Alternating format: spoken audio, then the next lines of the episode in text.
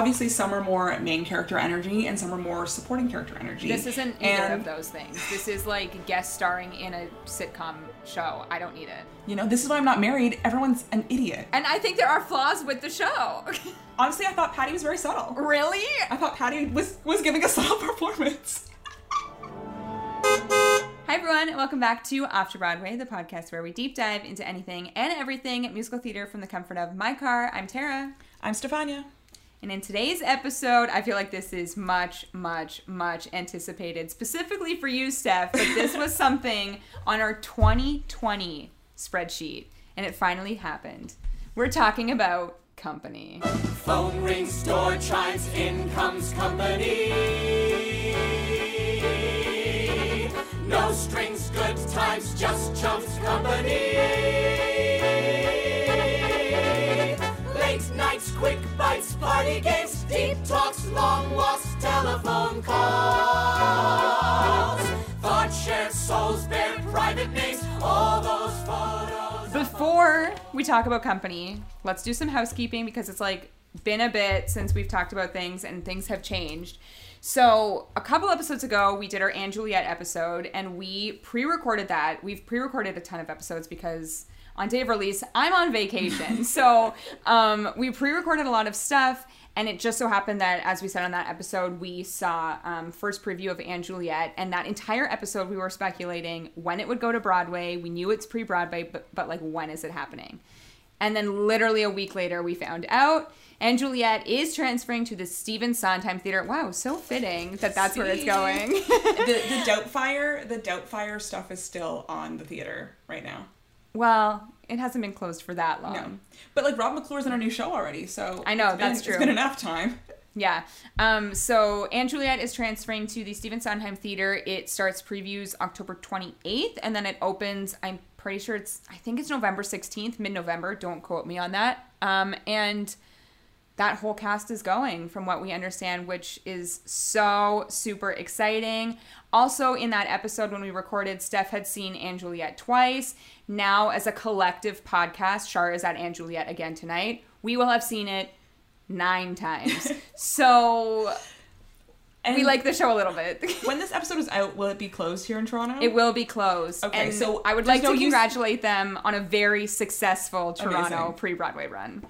So there's no use in complaining about the increasing rush prices. I think we can we can briefly complain about it because I feel like I lied to everybody when I said that this ticket was $39 and then towards the end of the run it moved up to $59 and now I mean we don't know maybe it will go up again by the time uh By the like end we're of the run. recording we're recording on July 27th this closes on August 14th so I don't know if there's going to be another price increase but it's currently sitting at $79 for a rush ticket. for ticket. rush tickets. For rush tickets. That's just not a rush price. As as I did pay seventy nine dollar rush for company, but they did offer forty three dollar rush. They Well, they're- options. there are options. There's no there's no option for Yeah. for this, which is disappointing. Um, I did reach out to ask if this was something that uh, would go back to the way it was, and the response was that this was um, not a Mirvish decision. This is a producer's uh, decision. So this also kind of makes me think like, what's going to be the rush price once it hits Broadway?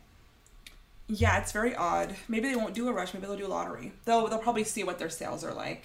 Yeah. Um, So, um, I do know that when it was announced, uh, there were, TodayTix was doing a special. All tickets were like eighty nine dollars. So amazing. I don't know if that's still running, but I do know it's like pretty readily available. And if you want to hear our full thoughts on that, go listen to that episode. But also, like, if you're gonna be in New York, go see this cast because they're amazing. I want to Yeah. take my brother to see it when we go to like visit him in New York again because I think he would enjoy. Um, Sure. so funny. Like everyone that I've recommended it to has loved it. So I feel like that's a win for me. Absolutely, absolutely. Your Yeah. taste is being proven. exactly. Um, and then some more housekeeping. Steph just came back from New York. So how was your trip? It was great. It was hot. It was really hot. It was a whirlwind. You know, we got it on Friday morning. We flew out Sunday night, so we were there one full day, honestly. Okay, so in order of um, what you saw, give us the give us the okay, weekend. so the weekend, the weekend, Friday night, um, Thursday, I'm just running errands, getting ready to go. My dad texts me and says, No, go back. Let's talk about your mom texting you on. Thursday and the drama that I was pulled into. Oh, she's gonna listen to this. My mom texts me a link on Thursday From Broadway It's- Direct. from Broadway Direct. It's just as like Broadway Direct's success. So I'm thinking, my mom won a lottery. It was Mm-hmm. like two thirty. My mom won a lottery. So I'm texting her, which lottery is it? What's happening? What's going on? I, I can't open the link. The link's not working. Yeah. I can't do it. I'm like at the mall. I'm like well, trying to do something. I'm like texting Tara. I'm like, I think my mom won a lottery, but I don't know what it is. The link's not working. So I was like, send me the link because I'm on like a desktop computer. Like maybe it's you're at the mall and there's like no connection. Like send me the link. She's I open it, in. nothing. I give her like my mom's like account information for Lucky Seat. Um, she's logging in. She's like, "There's nothing here. There's nothing here." Anyway, I finally get a hold of my mom. I call her, and she's like, "Oh, you know, six texted me saying that I successfully entered the lottery," and I was like, "Great, okay, no problem." and I hung up. the way I was about to purchase these tickets for you because I was like, you have 60 minutes. Like there's no Yeah. time. We Yeah, thought it would be the options. We On narrowed it on- down. Not were- Lucky Seat, but it's- Yeah, we're six. We're, It's we're six Direct, and M. Direct. Yeah, we're six and MJ because because I was like, you didn't enter Aladdin, you didn't enter Beetlejuice, No. like you didn't enter all of these. There's only two I think options the confusion is because I just entered everything for my parents. I was with my parents. I entered everything for my parents. I didn't involve Yeah. them really. Yeah, yeah. I just I just entered everything for my parents. Right. Um. So then there's actually quite the lottery saga this week. I know. because then, about an hour later, I'm still in the car. My dad texts me and he's like, "I got a text from Into the Woods," and I'm like, like no context. That's it. I'm like, "You won? buy them. Buy them." I call him. I'm like, "You need to buy them," and he's like, "Oh, how many?" I'm like, "You can only buy two. You can only buy two. Just buy two. Uh, but we're three people. Just buy two. We'll figure it out." Okay. also, when you texted me, I was like, is this another like successful entry? Like, no, for real this time. Dad bought the two Into the Woods lottery tickets, so that means on Friday night I saw Into the Woods. Amazing. Um, before I talk about Into the Woods, as Into the Woods ended, so my parents ended up sitting in the box seats, which are the lottery seats, and I sat in a single ticket that we bought um, somewhere else. And after the show was over, my mom comes out upset because she's like, "We won the Moulin Rouge lottery and we didn't see it until now." So. Truly, what a weekend! So they they ended up seeing Moulin Rouge the next day, but not on lottery tickets, which Yeah. they had won. Okay, before you go Um, through your thoughts, just give us the full. So the Weekend. weekend, Friday night, Into the Woods. Saturday afternoon, brand new musical Between the Lines. Off Um, Broadway. Off Broadway. Off Broadway. A second stage theater. Um, Saturday night, the reason for the season, Company Broadway, Company on Broadway, and it's second to last week. Yeah. And finally, Sunday matinee, as I, so it was at three o'clock. Our flight was at eight. So and the show started like twenty minutes late. So as the show was ending, I literally I was the first person out of that theater. I was the first person out of that theater, and I run back to the hotel. Um, the band was still playing the outro. I never and you leave. still managed to get a curtain call video. I know I did. the band like the band was still playing. I never leave when the band is playing the outro because I like I like it. I like it. at I the was end. I was that first person out of the theater. I was down the street. The band is still playing. A strange loop. Strange loop on Sunday. And then your parents saw Moulin Rouge on Saturday as well. Yeah, on Saturday afternoon they saw Moulin Yeah. Rouge, um, and on Sunday afternoon they saw the play that goes wrong off Broadway. So a f- thr- true theater field weekend. A true Okay. theater field weekend. So, like we did with my rankings of New York theater, um, I want to know what was your favorite, and then what was the like most recommended, and like same question, I guess, for your mom. Sorry to Peter if you're listening, but like we know you fell asleep during these shows. I don't. Yeah, they're long. We were tired. Dad was not did not have the energy for the weekend. Okay. Um, but I also wanted to guess like your mom's ranking, so I don't know how we do this properly. okay. Um, my rankings. Uh, let me start at the bottom. Let me start at the bottom. I think this is like. Wait, let me guess. Let me guess. Okay. Okay, at the bottom, I would say is between the lines. Correct. Between the lines. That does not mean it was bad. I have many thoughts on it, but it is the clear bottom. Okay. Next, I'm like, what did you see? Um, ooh, this is hard between Into It the is really Woods, A Strange Loop, and Company. I, I have to be honest, these three were all amazing. Every like really like amazing shows. So it's really hard, but I did come up with a ranking. I want to say next is A Strange Loop, Incorrect. Into the Woods. Into the Woods is the next one. And Okay. that's crazy because it was amazing. Um, also, wow, day of recording, July 27th, Into the Woods just announced an extension. Um, eight more weeks at the St. James. They're now closing in October. Um, Do you think it's going to extend longer? I heard January, so heard I, think January as maybe. well.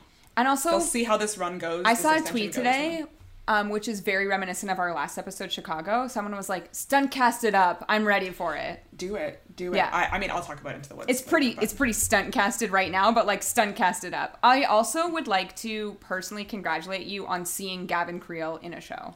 Finally. It was the moment. I thought he was going to be out. I really thought he was going to be out because he's starting on Sunday. Um, Yeah. Cheyenne Jackson took over for him for 10 days, so I really thought he was not going to be there. And Yeah. he was there in his platinum blonde hair and everything. Yeah. Sadly, Sara Bareilles was out, but She was sick the whole week, but she's back. She was back last night. Yeah. Um, but And then- the, the understudy was wonderful. She was truly wonderful. um, and then a strange loop, and then company. Yes. That's that's the pretty standard Okay, ranking. your mom's ranking. So my just to recap, my mom saw Into the Woods. She saw Moulin Rouge. She saw Company. She saw The Play That Goes Wrong. What a weekend! So I think there's a clear bottom for mom as well. The play that goes wrong. That is the clear bottom for mom, correct? But did she enjoy it? I just need to know personally. She did not. She did not. Oh my god! But we gave like such high praise. we did. She, we're in the taxi on the way to the hotel. She throws the Playbill. She's like, "What did you send me to?" Oh my god! Wow, that makes me sad. not. I love the play that goes wrong. me too. I really thought they would like it. I'm like, But I guess, like, farce." After seeing everything that she saw, like that is yeah. She's like, they were in the second row, so sometimes they thought they were gonna like hit by debris flying. That's funny. And I'm like, how is everyone else in the audience reacting? She's like, eating it up. And I'm like, exactly. So you're the weird one. Oh my god, I love that was like literally th- what a throwback. That was like one of our I think it was our second episode we talked about the play Literally, that goes wrong. I love that show. I would see it again. It was so funny. yeah. It was so funny. Okay, so clear bottom. I'm so sorry that she didn't like that. I feel like I I'm also feel a little responsible for that because I was like they would love it. I was like, it's so fun. And Yeah. I'll talk about it later. But yeah, uh, I I think that it was a good recommendation, but it just did not did not work Wow. out. But okay. um. Okay. Next, I would say, um, Moulin Rouge.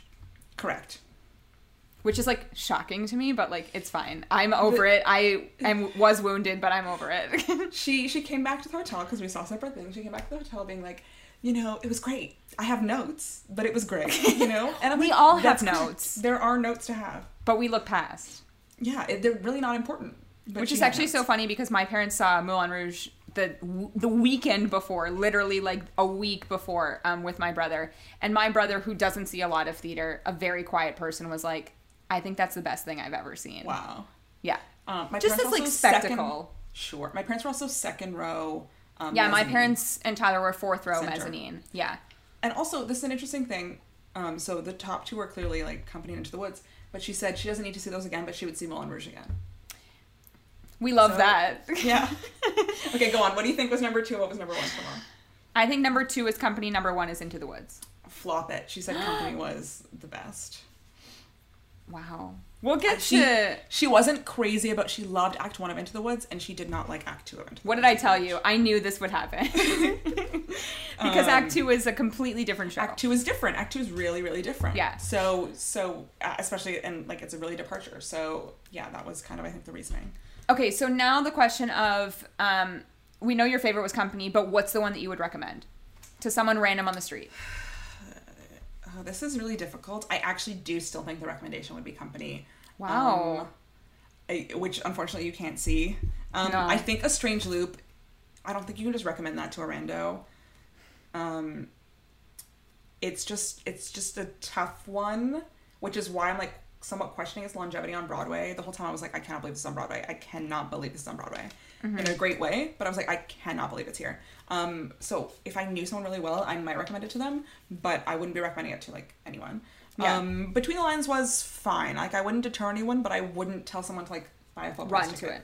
Right. Um, both of these were really amazing. I just love company and like a recommendation from me. Like I feel like I would tell people uh, things about me for me to recommend company to them. Maybe too personal. I mean, think what a Company would be segue! What a segue! Let's get into it. Um, Let's go. we will revisit New York, I'm sure, at the end of this Yeah. episode as we approach obsessions. Um, but yeah, so Company uh, closed on Broadway um, July 31st. Uh, so about a month ago when this episode comes out. And I feel like when this was um, announced, it was like a little bit surprising. And also immediately you were like, I gotta go. Like, I have to see this.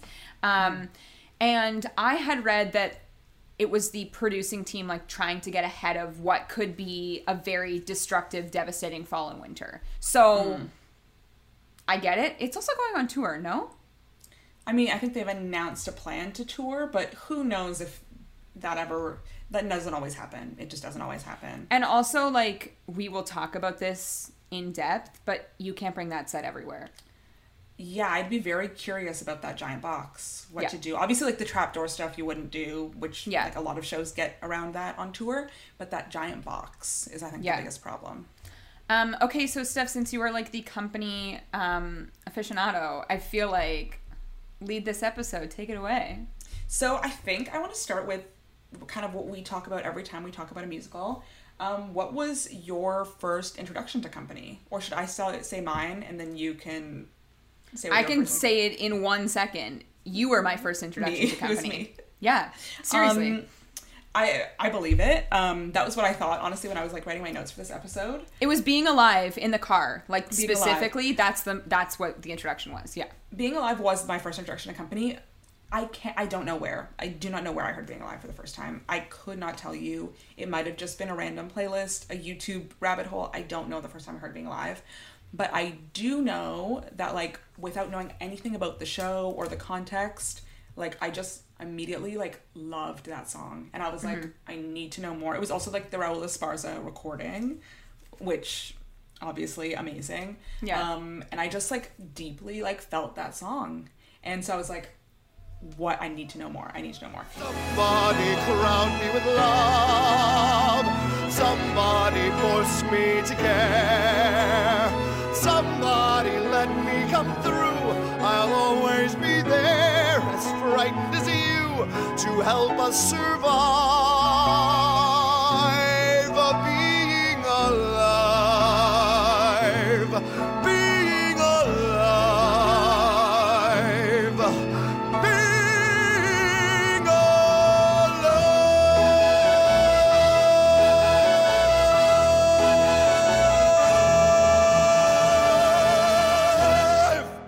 Two filmed versions of Company that are available. One is the 2006 Broadway revival starring Raul Esparza, the directed by John Doyle, and the other is the 2011 um, New York Philharmonic concert starring Neil Patrick Harris. And I took both of those on DVD out from my local public library, and I watched them like over and over and over again on TV.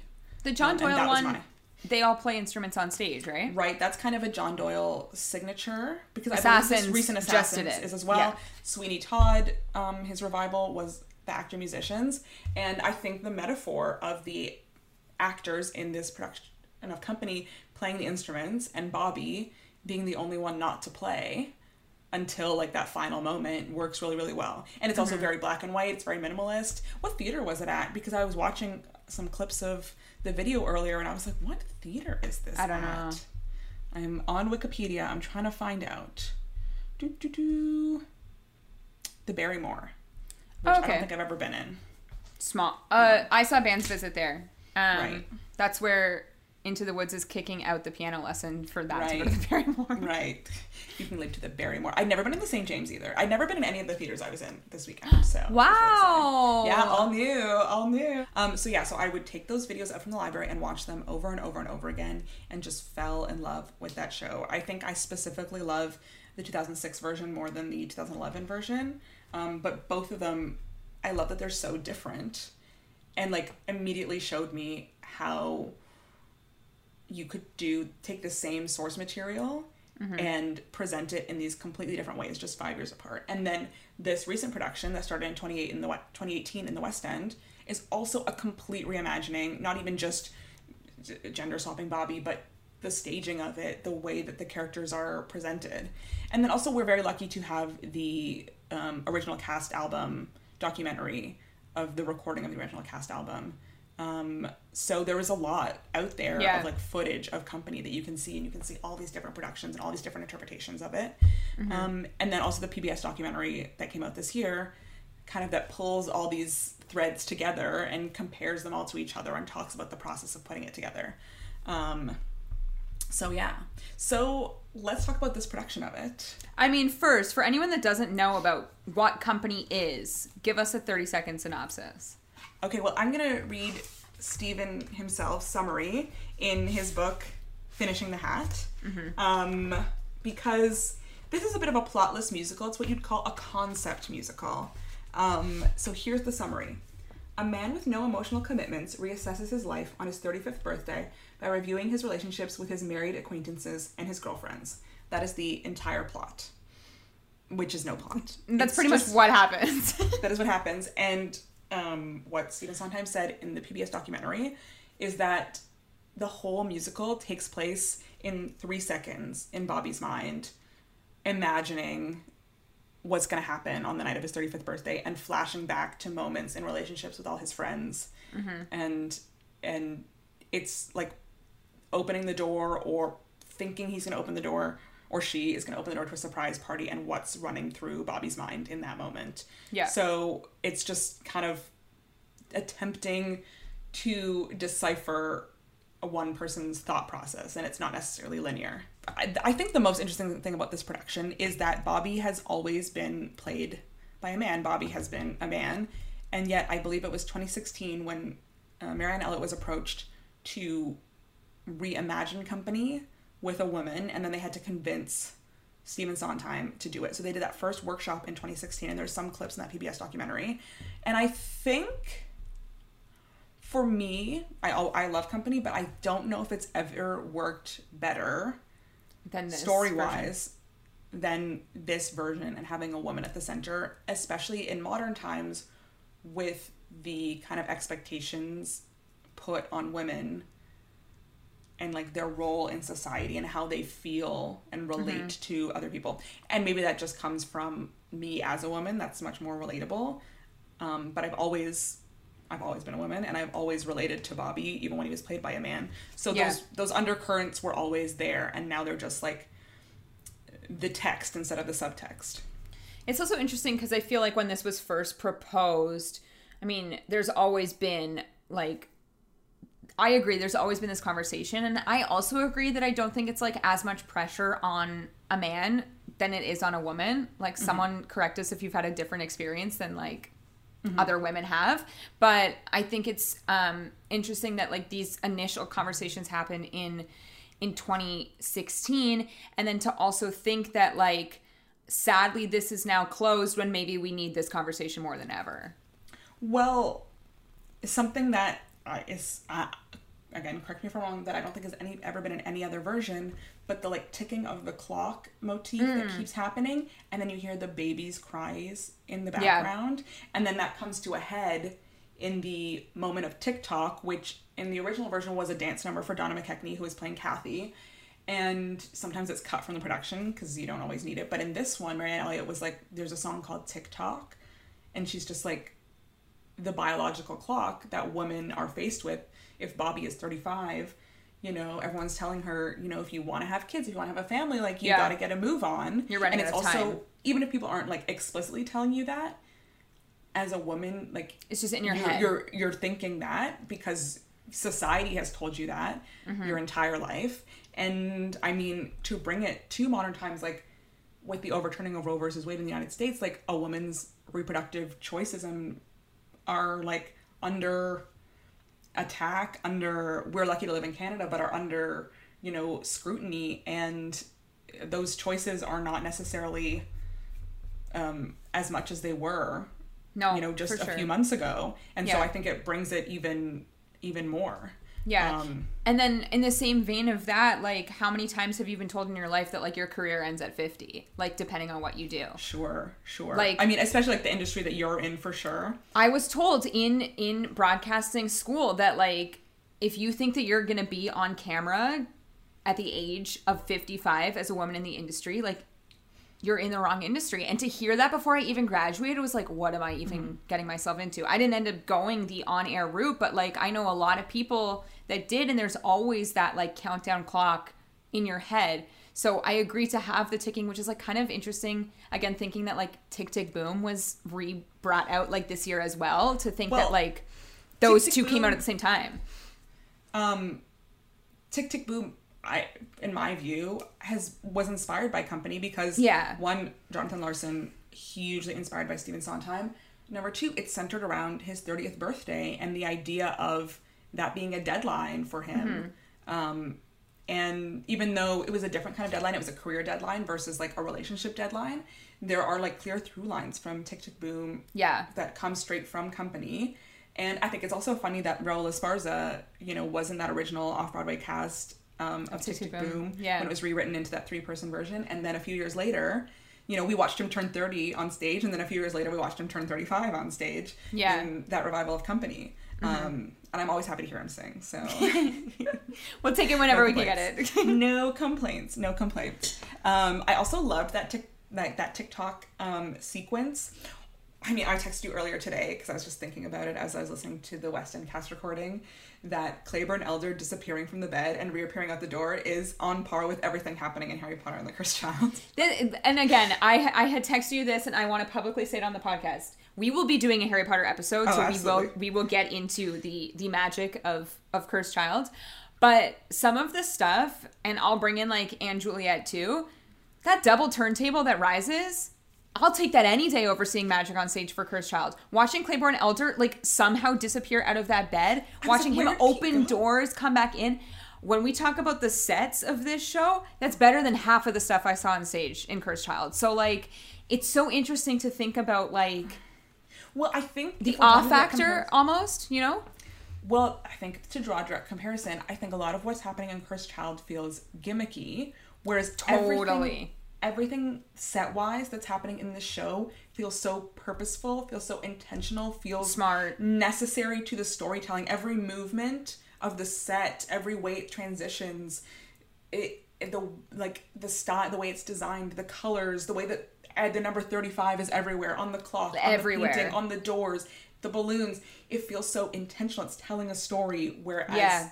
You know sometimes tricks are used as like wow factor or gimmicky and are not necessarily you know bringing you along the story and necessary for to convey the message the way that Mm-hmm. they are in this show that I the way I feel Marianne Elliott everything is so intentional. Can we talk about Marianne Elliott for a minute? Yeah. Because I've seen two of her other shows before, both plays.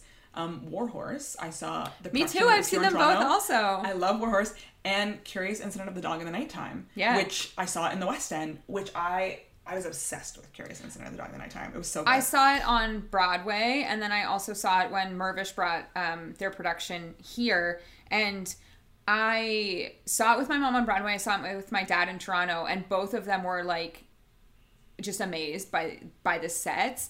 And I just think that like obviously like Bunny Christie who did the sets for company like all all Set and credit costume design. So all like all credit to her but i do think that that's a like extreme collaboration with marianne elliott and like her brain of like this is what i want it to look like Yeah. and like make it come to life yeah, it all of all three of those shows, the the through line is these like huge visuals that are telling the story. Um, the puppets in Warhorse. I just remember I sat front row because I rushed it. It was the first thing I ever rushed was Warhorse in Toronto. wow and I said because I was like first in line, so I sat front row center. And the way the horses just like came directly at us. it was amazing It's that was the first time because um we have aisle seats for subscription and i remember at the top of the show the usher coming over being like you need to keep your legs in the seats because the horses come down the aisle Oh my god. yeah Oh my goodness. yeah That's so fun. Mm-hmm. Um, so her direction is so so evident, and her identity is so so evident. And I know Patti LuPone agreed to do this because um, of because she wanted to work with Marianne. yeah that's after huge Seeing, I think, Curious Ins- after seeing one of those shows. Um, so I think like her name being attached to it had everyone involved like put a lot of trust and you know something that could have sounded gimmicky. Oh, we're changing the gender of our main character. Knowing that she was involved, everyone was like, "Oh, I think you know I can trust that the decisions made on the show um, are done with like the best intentions. Well, I also think that that was something for like Stephen Sondheim himself to be like, I'm signing on to this because I trust the hands that my show is in. And I don't think it's, I mean, it is kind of, it is the last, one of the last major productions that he was able to be involved in. Yeah. Um, of his shows. I was, I was like, so I was listening to the West End cast recording because there is no Broadway cast recording of this production. I don't think there will be. Um, but the West End cast recording is of the same show, just different cast, except for Patti, obviously. And I was following along with the book of lyrics on Finishing the Hat. And I would say a fair amount of the lyrics are changed and tweaked, like little couplets here and there, different rhymes, different things. And I'm like, oh, he was always changing, always editing, always making better what he'd previously written. You know, some of it was updating and some of it was switching the gender and just making things a little more modern. But some stuff was just an update for, you know, a different word choice or let's Right. try something new. It seemed like it, it didn't need to be changed to fit um to fit this new adaptation. So I don't know. I was just like, you know, even in his like 90s, late 80s, 90s, he was still continuing to work and continuing to improve upon his own his own work. So I I remember there was a Matt Doyle interview. This was like early pandemic of there being a conversation if they were going to change the lyric of hepatitis to like coronavirus um in No, not oh getting God. married. There was a conversation and he was like Stephen Sondheim was like trying to figure out lyrically if it would it's a little bit longer. Yeah, like syllables wise, like does this work? Does this sound correct? And the answer at the end of the day was absolutely not because like hopefully I mean, COVID's gonna be around for the rest of our lives. We'll talk about it forever, but so is hepatitis. So it's It still be. relevant. But yeah, I I love that he was so willing to be open to our interpretations of his own work. And now every revival of his work we will not have his input. So now I feel like the lyrics are locked. Now I feel like you can't change them. Yeah, and I also wonder if it will ever. I mean, like regionally, it will be done uh, gender swapped back. But I wonder if a professional ways, I think. production. You think you'll think they'll just like keep the new lyrics, but ch- whatever gender it is, what is whatever gender it is.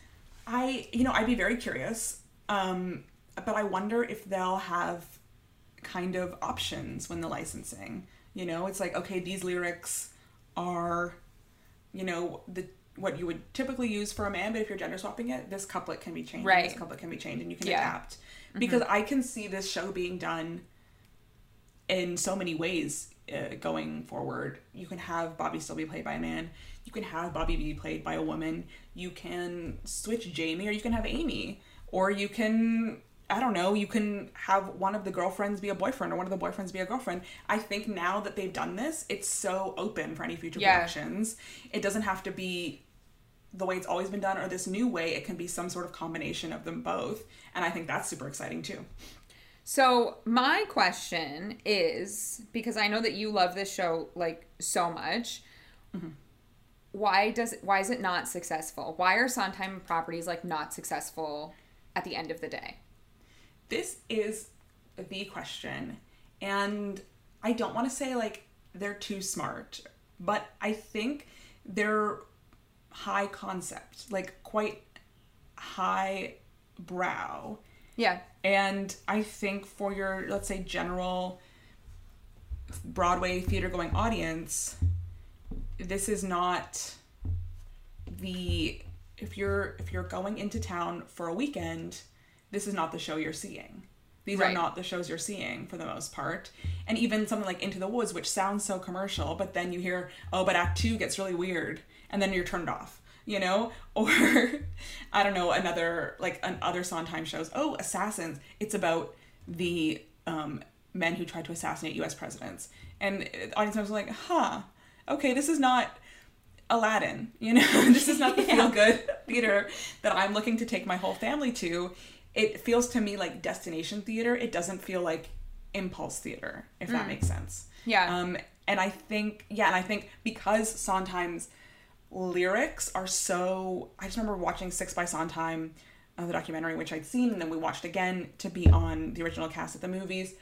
You know, Sondheim talking about how what he loved about writing lyrics was that he loved puzzles and trying Yeah. to puzzle out the exact right word in each moment. And the lyrics are so amazingly crafted that it is like it is a lot to take in and you have to be listening and paying attention versus let's say a phantom of the opera where it's very visual it's very you know you don't necessarily need to listen to every single lyric to he- to understand what's going on and then i mean I, you can like disprove me by saying well hamilton is really lyrically dense um, It's different, though. well, It's different but it's different It doesn't feel the Um, same. Because even I just- times like when I was watching this and I liked it a lot, but I did not love this show. And Mm-hmm. I think that it's probably because like it- there's a lot going on and I had said to you like we had just driven in from that night you like need to be you need to focus in the right frame of mind to watch a Sondheim show sometimes. And totally, Absolutely. that's not like that's not something as a selling point for me to say to someone that's like touring New York Yeah. to be like, no for sure you can't turn off your brain. You need to pay attention. Like that's not a selling point. And sometimes it should be, but um yeah, it's, it's just interesting to think because like obviously the not like direct competitor, but like the main two I would say are like ALW and Sondheim, and they're so different from each other. And Mm-hmm. one has like super super long running shows on Broadway, and the other has quote unquote flops. So yeah it, it you know this company is kind of Stephen Sondheim's first success on his own because any previous success like west side story or gypsy he only wrote the lyrics he didn't write the music and then his two previous musicals that were his solely i believe were I'm I'm not reading the book in order. I believe where anyone can whistle and a funny thing happened on the way to the forum, and those mm. were like very flops. But this got like pretty good reviews, and I think he felt really proud of it, like as his own. You know, he wrote it, the music and the lyrics completely by himself, and yet it still was not super long running. And no, part of me, you know, I, I wish, like, you know, th- these are shows that I love, and like, I wish that he had that success. But part of me is also kind of grateful because that means we get to see a million versions of Company and a million versions of Into the Woods. And not that I want to, but there's only one version of Phantom of the Opera. You know what I mean? If you want to see Phantom, you're stuck seeing not true. There's a new staging, and the new staging Okay. is not good. Okay, so, so and also, can Love Never Dies exists. okay well whatever but but because these shows did not run forever because they closed they're open to Yeah. licensing and open to being revived and you get to see so many different directors um, and theater companies and actors interpretations and takes and it opens it up to a completely new interpretation like this one whereas let's say something like cats you know you're only really ever going to see cats one way and you'll And feel the that same way about it every time.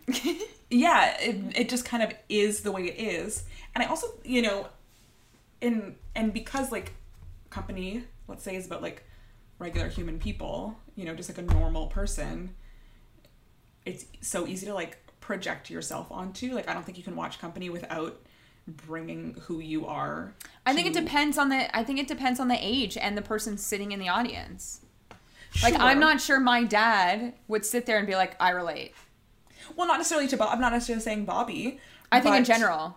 in general, you know, I was I watched it with my mom and and she one she was cackling at Jennifer Simard who brings the house down in that first kind of like vignette. And also, you know, we were talking about the show after and she said uh, the song Sorry Grateful. She said I thought that really like was true to what marriage is. You know, I really like felt that. You know, my parents have been married for 36 years, so mm, are they experts? Well, they're experts on their own marriage, let's say. but she's like she's like I really thought that was like like I really like felt that represented what marriage is really like and i'm like that's so funny you know Stephen at that point had never been married had never been in a long-term relationship um but he wrote this like show about marriage so even if you're not necessarily relating to bobby which like i don't know as a woman in my late 20s like i how can you not relate to bob like for me how can i not relate to bobby Minus the like maybe alcoholism of Katrina Lenk's version. the bourbon. The bourbon. I think that's kind of an interesting thing because she's very much reacting to everyone. So I almost feel like she's drinking for something to do to not like say what's on her mind. I was just, like, anytime- shocked. I I had heard before I went that like this ver- this version of Bobby is like kind of an alcoholic, and then I was like, oh, she kind of is. I, I really, you know, I was. They gotta get that documentary- Maker's Mark sponsorship. Gotta get that.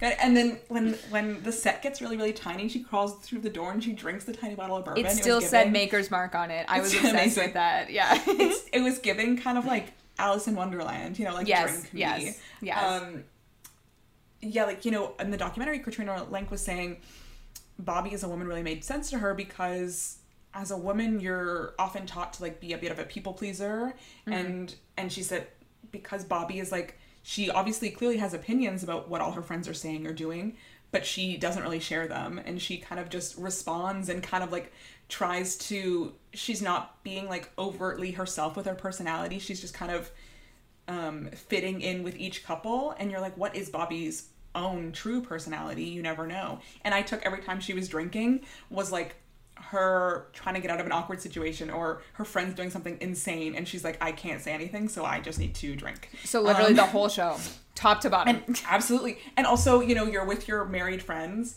and they're going on about being married or telling you you need to be married or blah blah blah and you're just like i cannot listen to this conversation one more time i Yeah. cannot no, it's true. to get through this conversation my friends have had a million times with me i need to drink more bourbon um, Yeah. um, so yeah so like i don't know it was interesting yes she drank a lot of bourbon in the show her tiny her big bottle of bourbon her tiny bottle of bourbon i was obsessed with with the tiny desk when there was a little tiny red tote bag under it Yeah, yeah, yeah. I know. that was amazing yeah. Um, do we want to talk about performances in this show? Like, do we want to go there? Yeah. Okay, so there are. Who like, do you want to start sta- with? Well, I already briefly touched on her, but like Jen Simard, that that first vignette with. Um, Yeah, let's like kind of go in order, I guess. We'll leave we'll leave Bobby to the end because I think that's a different conversation. But let's go in order of like vignette of couples. so the structure of the show, the way it works, is we open at Bobby's birthday party, and then you kind of go into her like the last time she hung out with each of these couple friends. So that first vignette. So it's based on um, 11 short plays written by George Furth, who was an actor. And the way that the PBS documentary explained it is that they were all kind of not really interconnected at all. They were all about a couple and about a third person with that couple and interacting with that couple. And George Furth sent them to Stephen Sondheim, and Stephen Sondheim sent them to Hal Prince, and Hal Prince is like, I think we have a musical here, which is insane to think about because No, there's no musical really- there. no- this is the first real concept musical. There was nothing like this before, and so what they thought was, oh, what if the third person in all of these plays, these short plays, was the same person? Yeah. And the musical is actually not about the couples, but it's about that This person. person. Mm-hmm. who's observing, who's on the outside. So anyway, so we open up at Bobby's birthday party. It's his thirty fifth. It's his. It's her thirty fifth birthday party, and the first vignette is a crowd pleaser. It's Harry and Sarah, and you know Tony Award nominee Jen Samar. Jim Simard and our favorite like- receiver, yeah. Lord Farquaad himself. Um, we. I was telling my mom he played Lord Farquaad. And my mom's like, I was like on his knees, and she's like, that makes sense. um, so they, you know, uh, Sarah is not is on a diet and is working out, and uh, Harry is not drinking, but they're both lying about this, and then they like start doing jujitsu. It's this scene is comedically, I think, the high point of the show. but it's also wild what's happening It's wild. It's so funny because then they're like doing jujitsu, and then it, they freeze in tableau in these like random headlocks, and Patti LuPone comes out and starts singing a little a little this ditty. also to me not even like actors wise and i feel like we'll talk about this all the way through of each of the like couplets but this is where the set moves on for the first time which is this like big neon box almost. Mm-hmm. and it kind of lights up in the center but there's two other sets on the side of the just hallway like or the bathroom rooms. or whatever. Yeah. genius. Genius. And the way that like the lights come on and then they shut off and they come on and then they like blink weird when bobby's having a moment. Like i i literally think if the set wasn't the set i would have hated this show like literally would have hated so this funny. show the set was such a character to me and like so important to the storytelling that without it i don't Mm-hmm. like i couldn't imagine it without it this version hu- specifically It was a huge part of telling the story for sure. Yeah. Um, like the way it moved all the time for yeah sure. so that Um, was the this- first time we noticed it was like that That's that that big one came forward. So I was discussing. I think there's only one big box that they keep kept redressing. Yeah, I agree I was like, that. is it different re- big boxes or is it one big box they just changed out like the fridge or the couch or the whatever? Yeah. because no, I the doors agree. were always in the same place, and I just don't think they have the room to put like three big boxes back there.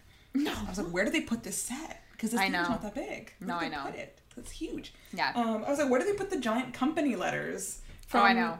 But Another the- hundred people. They're like split up, so it's fine. They can like Yeah, they can, like, kinda stack everywhere. 'em. Yeah. I was like, and also my other thing was, a lot of times when you don't have a lot of room backstage, you lift the set, you hang it really high, but the band is kind of there.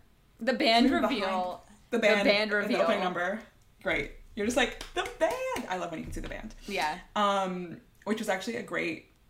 Well, Into the Woods and Company, you could both see the band this weekend. Yeah. So it was a good. It was a good time. Yeah. Um, what was I going to say? Yeah, so in that apartment, and then Patti comes out and is singing the little things you do together. And I think that was also another really clever thing, and this is the structure of the show, but that you're watching scenes of a marriage, and then you're also watching people comment on it, you Right. know, and and like something like even later, kind of in the pre-Barcelona where Bobby's with Andy, um, in bed, and then the other couples are singing, you know, "Poor Baby" about Bobby and the contrast of that with them. Um, I thought really really clever. Okay, so, so, yeah. who's our next couple? Our next couple, Is it Greg Hildreth? Because I really it might be Greg. to me, this couple, we don't need them. I'm over it. They did have an amazing entrance through the trap door. The trap door was really cool. The apartment coming up from the trap door is again genius. But what they were doing, bye.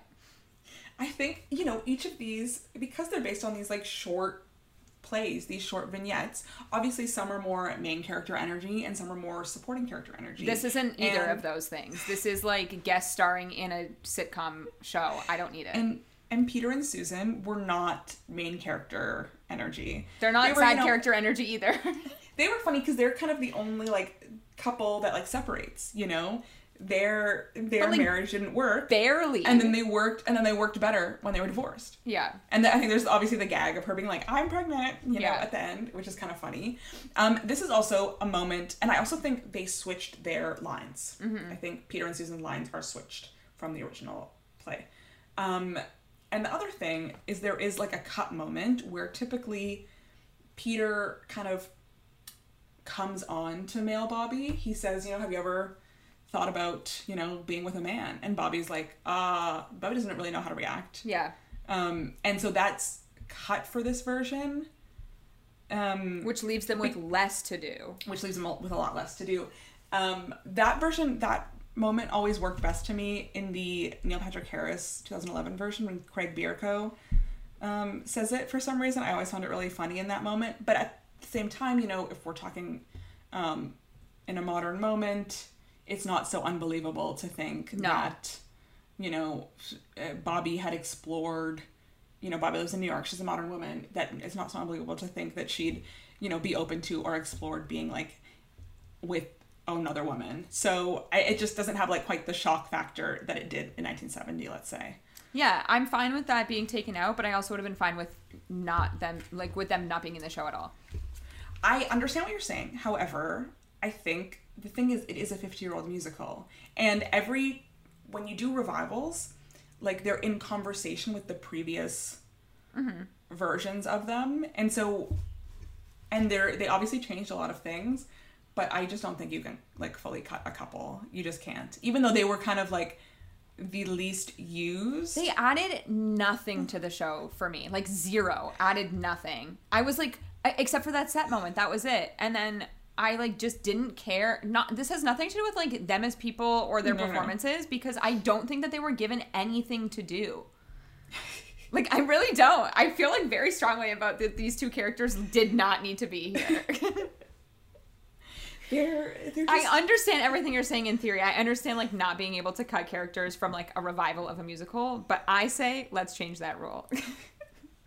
I mean, you could, but I think it would be weird. you Would know? it? Would Some you have people might not that? notice. Some people might not have noticed. But I mean, the way I know this- you would have noticed, but would you have missed them? I mean, I truly don't know The answer is no. because the way this show works. Like the these scenes kind of ha- have the only through line is Bobby. Like they don't really know each other. So I think you can kind of you know, pull out a few couples and only do a few. Yeah. Like without really disrupting the whole story. Yeah, because they But- never like interact with the other friends. It does seem it does seem that these couples do not know each other. right. Yeah. It, it seems that they are not like they're all they have in common is Bobby. Like they're not friends outside of Bobby. But They even that, Bobby, they even that each other. they they all know Bobby. Like the only time that they would see each other is at like a Bobby event. At Bobby's birthday party. yeah, and that's it. Like once a year. Yeah, they don't that's they don't know each other. So there's no real interactions between them besides these kind of like um offside monologues or comments to the audience where they're like dancing together or like, you know, Right. whatever. Okay, who's next? It's Jenny and David who spoke weed on the Right. um on the stoop. So you saw a real life married couple. I did see real life married couple. So Jenny and David. So normally David is played by um, Christopher Fitzgerald, who was out for about three weeks, which meant I saw Jeff Creedy, who is married to Nikki Renee Daniels. So they were really married during this couple. Um, and it was actually really sweet. And this is another one of the storylines where they flopped the man and the woman's lines. So typically in the original production, David is the one who's with Bobby and more open to smoking weed. And um, what's her name? Jenny is the one who is More like reserved. more reserved or is just like doing it for a fun time. And then this time it's switched. And I actually thought Jeff Creedy was really, really funny in this role. He was like very uptight. Um, I think I I think I would like him better than what Christopher Fitzgerald was was doing. Um, but I thought he was really good at playing this kind of like uptight, you know, square New Yorker who was smoking weed and was like having a fun Yeah. time. Yeah. Um, this is like a really sweet scene.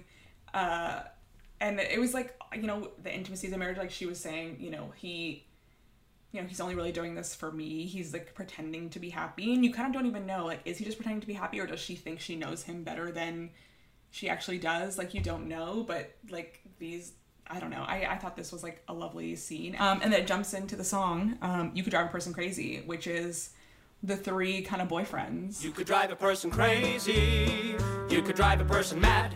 Ba da da. First you make a person feel all hazy, so a person could be had. Ba da da. Then you leave a person dangling sadly outside your door, which it only makes a person gladly want you even more. I could understand a person who again are typically girlfriends, but in this production are boyfriends. So um, April in the original production, the flight attendant becomes Andy, the flight attendant in this production. Um, Kathy, kind of like your girl next door, um, the one that got away, becomes Theo in this production. And um, your Marta in the original production, who was like a quintessential New Yorker becomes uh, PJ in this production. Um, and I don't know, these boyfriends, these boyfriends. I mean, to backtrack for a second, so I saw Chris Fitzgerald in this production, and he was giving his best Ogie from Waitress. So Right. I, after seeing it, was like, not for you, Stev. no. Just based on your the way I opinions of hate Ogie. Yeah. The way I hate so, Ogie. um, I'm sure a different take is like obviously a I really liked him. I Yeah. really like Jeff Creedy in this part. I really Um, like Jeff Creedy. But to talk about the boyfriends again, in my opinion, we only need one. So, um, because uh, Theo does nothing in this show. He seems He like very scene. underdeveloped and has So- one moment with Bobby. And I was like, I don't even understand how you're like having this moment with her. We don't even know anything about you. But like, okay, so multiple things. In that original production, it was played. Kathy was played by Donna McKechnie, who was um, obviously the original. And you said like Chorus Line. Tick-Tock is Tick-Tock is a huge dance number for her, kind of in like Bobby's mind. Um, but even though they really only have that one scene in the park where he tells her, you know, there's a time to come to New York, a time to leave it, and that he's getting married. This is like to me, this is like a really poignant scene because like I think Bobby sees her or his like one opportunity like get away from them and also Bobby feels like they're kind of similar in that they were maybe avoiding marriage or avoiding this and then hearing from them that they're no longer doing that that they're going to get married that they're going to like make Yeah. a different decision like makes Bobby in that moment I think feel quite like left behind. And uh, the way Katrina played that was like really heartbreaking to me. I just think that, and because we know that this is like a no plot musical, mm-hmm. it's very hard when there's so many characters in a show to like be invested in everyone that's there. And Well, the thing is, I'm invested in Bobby, right? And so I, I'm just invested in everyone's relationship with Bobby. I'm not necessarily thinking like, got to see Theo again. No, I'm but, thinking, like- what does this mean to Bobby? I need a back. I need more of a backstory because, like, I to me, like, I was like, why are you even here? I don't need to see you at all. Like, I, I can, I can hear about her being in a relationship like with this character, but like, I don't need, I don't need those moments. I don't think we need to see every single person in this relationship. But this I think is we the show. get- But No, like, like no, I 100%. understand what you're saying. But like, this is the show. and I think there are flaws with the show. But this is the show, like seeing like snapshots of like if if if the structure but some is people feel so much on her more 35th birthday developed sure. than other people. That's the issue. So if you're gonna give me this like amazing relationship with Bobby and Jamie, I need something more than like I'm getting married. We dated for like however long. Like, do you know what I, I mean? think- Well, no, because the structure is Bobby's life flashes and decisions flash before her eyes on her 35th birthday. Mm-hmm. Some things are going to have a long impact and some are just going to be short moments, you know? It's not like it- it's not written for equal screen time for everyone. It's trying to convey the emotional journey that Bobby is on. And so for some people, for Bobby's emotional journey, you only need a little bit, and for some people, you need a lot more. You know, and for like Jamie is her best friend, Yeah. and like that was like a huge, like that had a, a huge Jamie not wanting to get married and getting married had a huge impact on Bobby's decision making.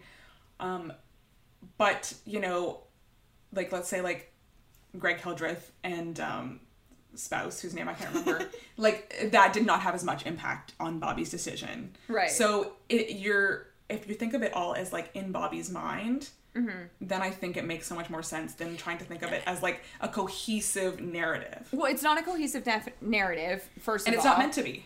and that's fine. But like, but then like, explain to me my, why another hundred people is sung by this character, um, PJ, and then we like have a scene with him later. Why does he sing that song? Like, what's the reason for it? This is actually interesting. This is the only song that's not about relationships in the show. It's about New York City.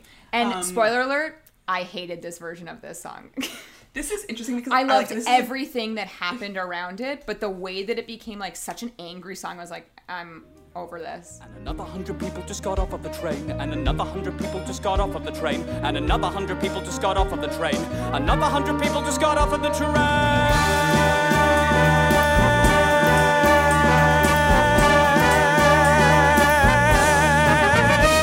this is like a great song. This was like the weirdest staging moment for me. Um, I didn't quite get what they were going for with the staging of this. With the company like letters. with the big company letters on them, just kind of like moving them around. It also felt, and I don't know if it don't felt get this way to you, but it felt so long to me, that song. Um, it did not because Like, I watched the them show, do like, this. fairly well. But like, I watched them walk in and out of the O 12 times. like, that's how it felt. was like the park. The O was the Yeah, park that yeah. they kept going back to. Yeah. But um, because I know that that song, you know, you sing a verse and a chorus of the song, and then you have a scene. You sing a verse and a chorus of the song with one boyfriend, and you have a sing a verse of the chorus, and you have a scene with another boyfriend. You sing a verse and a chorus of the song, and then you end with like PJ. Mm-hmm. So it gets much more extended than it is on the cast recording, where you're not like having these like scene. yeah, yeah, yeah. Scenes in between. Um, yeah. yeah, like this I, this song is kind of like the most disparate song from all the other songs, and I think it gets forgiven because it's like a really great song. Um, but I think the staging of it needed to not be what it was. I don't I know didn't what it like the been. reorchestrations sh- of this one either. They did not stand out to me. The It was just so like angry. It was so angry. I also saw Heath Saunders do it. I know you saw Bobby Sure, Conte. I saw Bobby Conte. I think we went out of order there slightly, That's fine. That's fine. but um, We were kind of at well, the boyfriends is where we ended up. Yeah, so yeah, to, which, to like, finish the the to finish the boyfriends, Barcelona, like, you get a big Andy moment. and Andy Andy is moment. the is the most like, like he's the best of the three to me. Also, Claybourne Elder giving like an amazing performance. He's so funny in this. I think. Remember when there was like talks that he would be nominated, and like I can see why. Well, like Richard Fleeshman was nominated in the West End for Yeah. that role, Yeah. which it, it, he does. He has like a lot of meat to bite off, I think. Yeah. And I think it's funny because you know everyone's always like, "You should get married. Why haven't you started dating anyone?" And then you're dating people, and you're like, "This is what's available to me. This idiot." You know, this is why I'm not married. Everyone's Hot though. hot. You're right, absolutely hot. absolutely attractive. Those abs. He was walking around in that towel during Tick-Tock. I was like, hot. But but that's not enough. You know, everyone's like, you should just date. And I'm like, do you see who's available? Yeah. Idiots. Idiots only. you know what? At least he has a well-paying job of a flight attendant. He's a flight attendant. You know, he has a career. He has a He career. lives, he, And he can afford to live in New York. I'm happy for him. But Yeah. I, I couldn't marry this man. No. I could not marry with this man. And I don't think Bobby could marry this man. No. But but Bobby's like passing the time with this man, you know? Yeah, because he's Um, hot. Because he's hot. Yeah. So anyway, yeah. And then that obviously that moves into Barcelona moves into Barcelona's an act two, but Barcelona moves into the Tick-Tock sequence and she kind of like sees her life. Okay, so now Andy's here. Mm-hmm. Okay, so what if I marry him? What if I have a baby with him? And like kind of sees her entire life flash before her eyes and thinks, okay, what if I married Theo? What if I married PJ? And like seeing her life and seeing these men go on with their lives and her being stuck at home and like trapped. And, See, like this was such an effective scene to me, and I think like this is sort of what I'm trying to say of like chopping and trimming because like this was so effective and there was no dialogue needed to No. meet any of these other characters. But but the boyfriends that they show, like it was not the husbands. It was it was it was um Andy, it was Theo, and it was PJ That's as like the fine. husbands in the scene. I'm And you have to like know who they are. I don't think you bit. do. I actually don't think you need to know who they are. I think it could be just like guys that she's been with. That's it. But how do you know that they're guys that she's been with unless they're just like random people? Because the whole show is about who she's been with. But she hasn't been with like the husbands. But like, if I'm having a conversation with you, like, you don't need to s- s- hear these people speak. Like, you know what I mean? Like, I can tell you these things without having to hear them speak. Show don't tell. Show don't tell. You want too much exposition. I want to see it. I No. want to see the devastation on her face when she finds out Theo's getting married. Not That because was, like, she's in like love with Theo. That's fine, but, it was just like, unbelievable to me that she was devastated by that. That's what so I mean. Yeah. I like really disagree. I really felt that moment. I think like This- our this takes of like. Katrina like were very different. Like it was just like unrealistic to me that she would be upset about that because we literally know nothing about this man. I know this is like But we know Bobby. But we know Bobby. it doesn't you know? matter. It doesn't matter to me. That's why I I, don't need to think like man. I know Bobby. a scene like Tick-Tock was so effective to me because I was like, I understand what's happening here. I don't need to hear the conversation. I'm happy to hear it from Andy, and that's it. and it was like I I think George Furth who wrote the book. He had such a fun time writing Andy because oh my god, I'm sure. Or well, Like- at the time it was It- not Andy, right? or April. Yeah. April. Like I like because there's so much given to this character um in terms of scene work because they're just so funny. The moment was the like, I love your jumpsuit. That was the moment. I also love the jumpsuit. Also- and then when she took it off and she had like a red bra and underwear, I'm like, yes, red. yeah, yeah. but he had like, Like, really good theme. one-liners in that scene. He's just he's just so funny. Yeah. Okay, now moving on to a couple that I actually care about. Jamie and Paul. Jamie and Paul. Um, so this is kind of the showstopper of the show. Um, it's right before the Act One finale, and it's getting married today. And our characters um, are Jamie and Paul, and they're about to get married. They're about to get gay married, and Jamie is having cold feet. He's having the coldest of feet. And this is a show-stopping patter song, the fastest rap on Broadway until Hamilton. Um, and Matt Doyle, who I saw, absolutely nailed it. Received a standing ovation the night I was there. Uh, people were like hyped. people were hyped. Uh, everyone was there. hyped when I saw it too, and my brothers, both leaving company, were like, Matt Doyle was the best part of this show. Which, like, that sh- that song should be the best part of the show if you're. It's great. Yeah, um, and also like everything happening in that scene Yeah. is wild. Today is for Jamie, my lover, my partner, my life. Pardon me, is everybody there? Because if everybody's there, I want to thank you all for coming to the wedding. I'd appreciate you going even more. I mean, you must have lots of better things to do, and not a word of it to Paul. Remember, Paul, you know the man I'm gonna marry, but I'm not because I wouldn't ruin anyone as wonderful as he is. But I thank you all for the gifts and the flowers. Thank you all. Now it's back to the showers. Don't tell Paul, but I'm not getting married today. the the stating Nikki Renee Daniels is like the third member of that song as the like Priest? efficient Yeah. I don't know what she's doing. Preacher whatever Yeah. like coming out of every there's also I feel like a trap door There is. is the the door closes like like so the side the door on the left she's behind Slant- it it closes slams.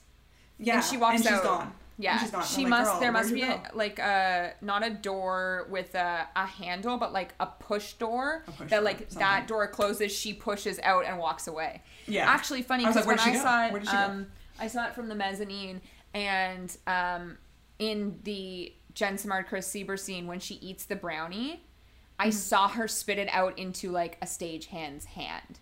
So Oh, like really? they're not like, always "She ate it." hidden. Yeah. So like, like that girl ate it they're like propped behind the doors type thing. So I think same thing of like s- when that happens, someone's like waiting for Nikki on the other side to like usher her back to where she needs to be. Because then she like comes coming out of the fridge. Yeah. The fridge is the funniest part for me when she comes out of the fridge and then he's like opening the fridge. Like, Yeah. where is she?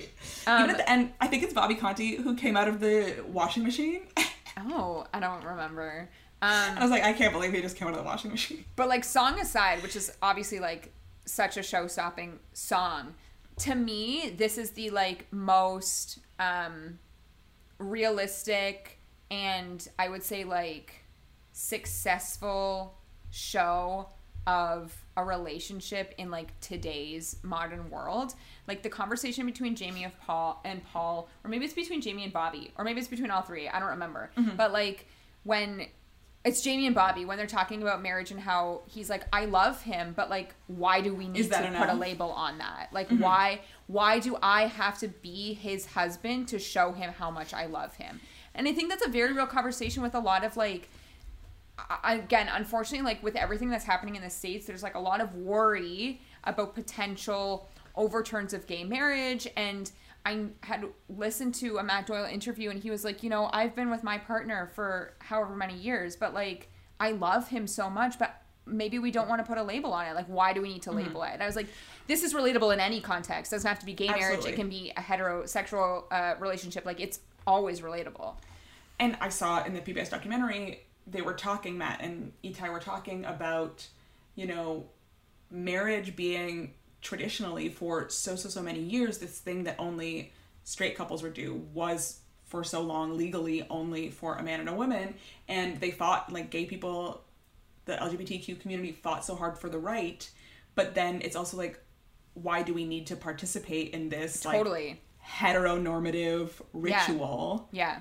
why are we why like why are we doing that why do we need to you know do this traditionally like straight thing to Because we prove our love? can. Like, yeah no- and it's like just because we can doesn't mean we, We should. should. that's like an I believe a an line. added line for this production which is like de- honestly devastating when he says that to to paul um and then the line that like really got me from the scene was um jamie says to bobby I'm after Bobby proposes marriage to Jamie, which I think works so much better with As a Bobby woman as a woman yeah. proposing to a gay man than Bobby is a man proposing to, To his a best woman. friend Amy, who's a woman. Yeah.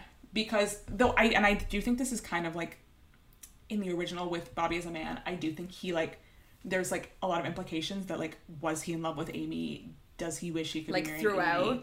Or like does he want someone exactly like Amy? Like that's kind of how I've read it a little bit. I also think that's also just like a conversation in like our everyday lives of like men can't be friends with women; they have to be in love with them type thing. So that Mm. Yeah. kind of like fits that checks that box. I don't believe that men and women can't be friends, Me but like either.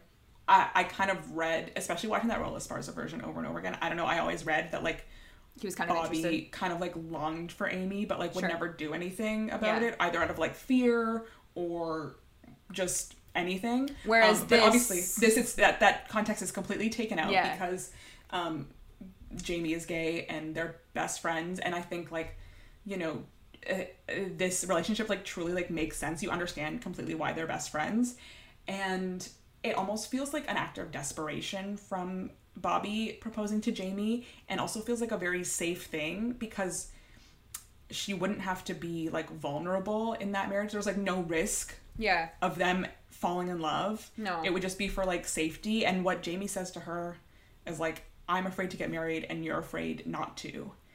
And I was like, ugh, this like gut punch because like as a woman in society, are you afraid not to participate in something that you've been brainwashed, I don't know, brainwashed or like told you should want Your or told you should aspire to from birth. Like she's afraid not to like that her life would be missing something if she's not doing this thing that everyone is like telling her that she needs to be doing. Mm-hmm. And that's like the turning point where Paul des- or Jamie decides he is going to marry Paul and like but like that's like absolutely devastating to me. And then you kind of go into marry me a little.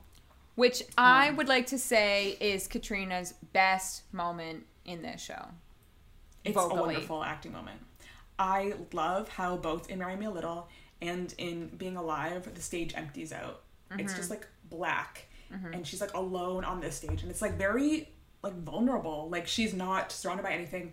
It's just her, just her singing, like just her own thoughts. It was very emotional to me. Yeah, let me talk about Katrina actually. A lot. Wait, do you want to talk about Patti first and then Katrina?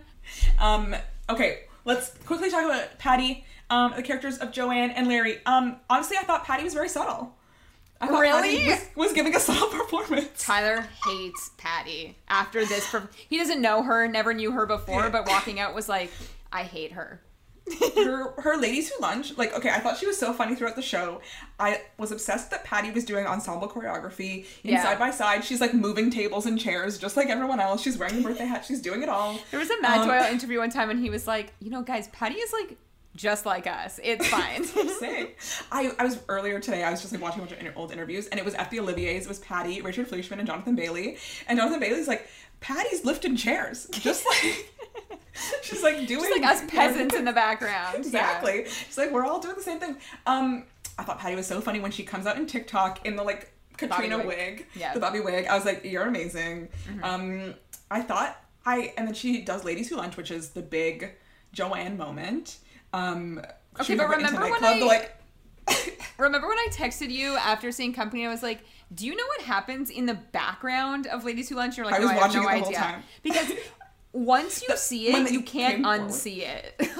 the background honestly like was so maybe it was just the angle but i couldn't quite see what was happening behind patti during ladies who lunch that much like i knew they were all there Oh but my there wasn't a lot of like movement behind her from where i could see oh my god! All, all I could see was every single person's costume, every single person's christopher move. is in these like super high heels Yeah, but like I saw every single person's move from above. I was watching Matt the whole time, who's just like swaying in the background, and they're not doing him. like much but it's like subtle No, like him and Heath did like a whole choreography moment, and then like Chris Sieber, and then Jen Simard comes out and like puts down her sunglasses. There's so much happening behind that when you sit above, you see everything.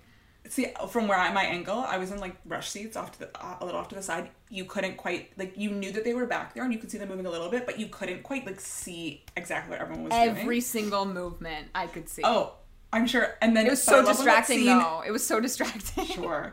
I love when that scene opens and like the box comes forward. It's Yeah. like company. Yeah, yeah. Like, the, The club scene, love- yeah. I would actually like to request that at the clubs. I would like to that to be played at the clubs. Well, that like disco Sondheim album. Company. Yeah. Just you know what? I'm gonna start a club, and it's gonna be Just that. and it's gonna be club music musicals. Yeah. Okay. Um. Honestly, I thought Patti gave a really subtle performance. Did she not hold the last rise for like a long time? no, she did. She did. She did. I've seen many people sing "Ladies Who Lunch," including Patti. Yeah. And I thought this was restrained. I thought oh my this was God. lovely. I thought it was restrained. That's so fun. Patti also got a standing ovation for for Ladies Who Lunch. I thought it was restrained. It was a wonderful performance. You're like, why am I standing right now? You didn't do anything. Not that she didn't do anything, but I thought it was like it was acted. You know, it wasn't like bombastic moment. It was. oh, it was. It, was an felt acted bombastic when I That's saw so it. funny. I was like, my mom's like, was Patti everything you wanted? And I was like, Patti was Patti. Patti That's did so what Patti funny. does. I thought she was restrained. I thought it was subtle.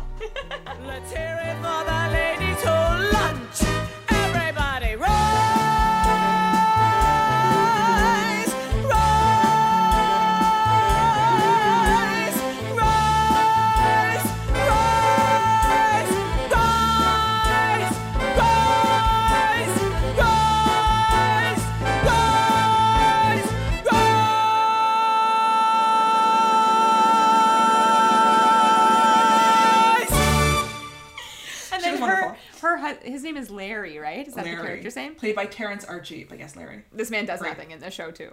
He's Patti's husband. He's Patti's third husband. That's it. husband, whichever. That's all he does. He's he seems nice. He seems like a nice man. I also he holds her fur interesting, like, coat. he holds he holds the fur coat, and when he says to Bobby, you know, she's not like this when you're not around, like that maybe maybe these married couples feel like they need to be putting on like an air to keep up with their single pers- person. Yeah. Which actually, another note I made. I made a lot of notes for this episode.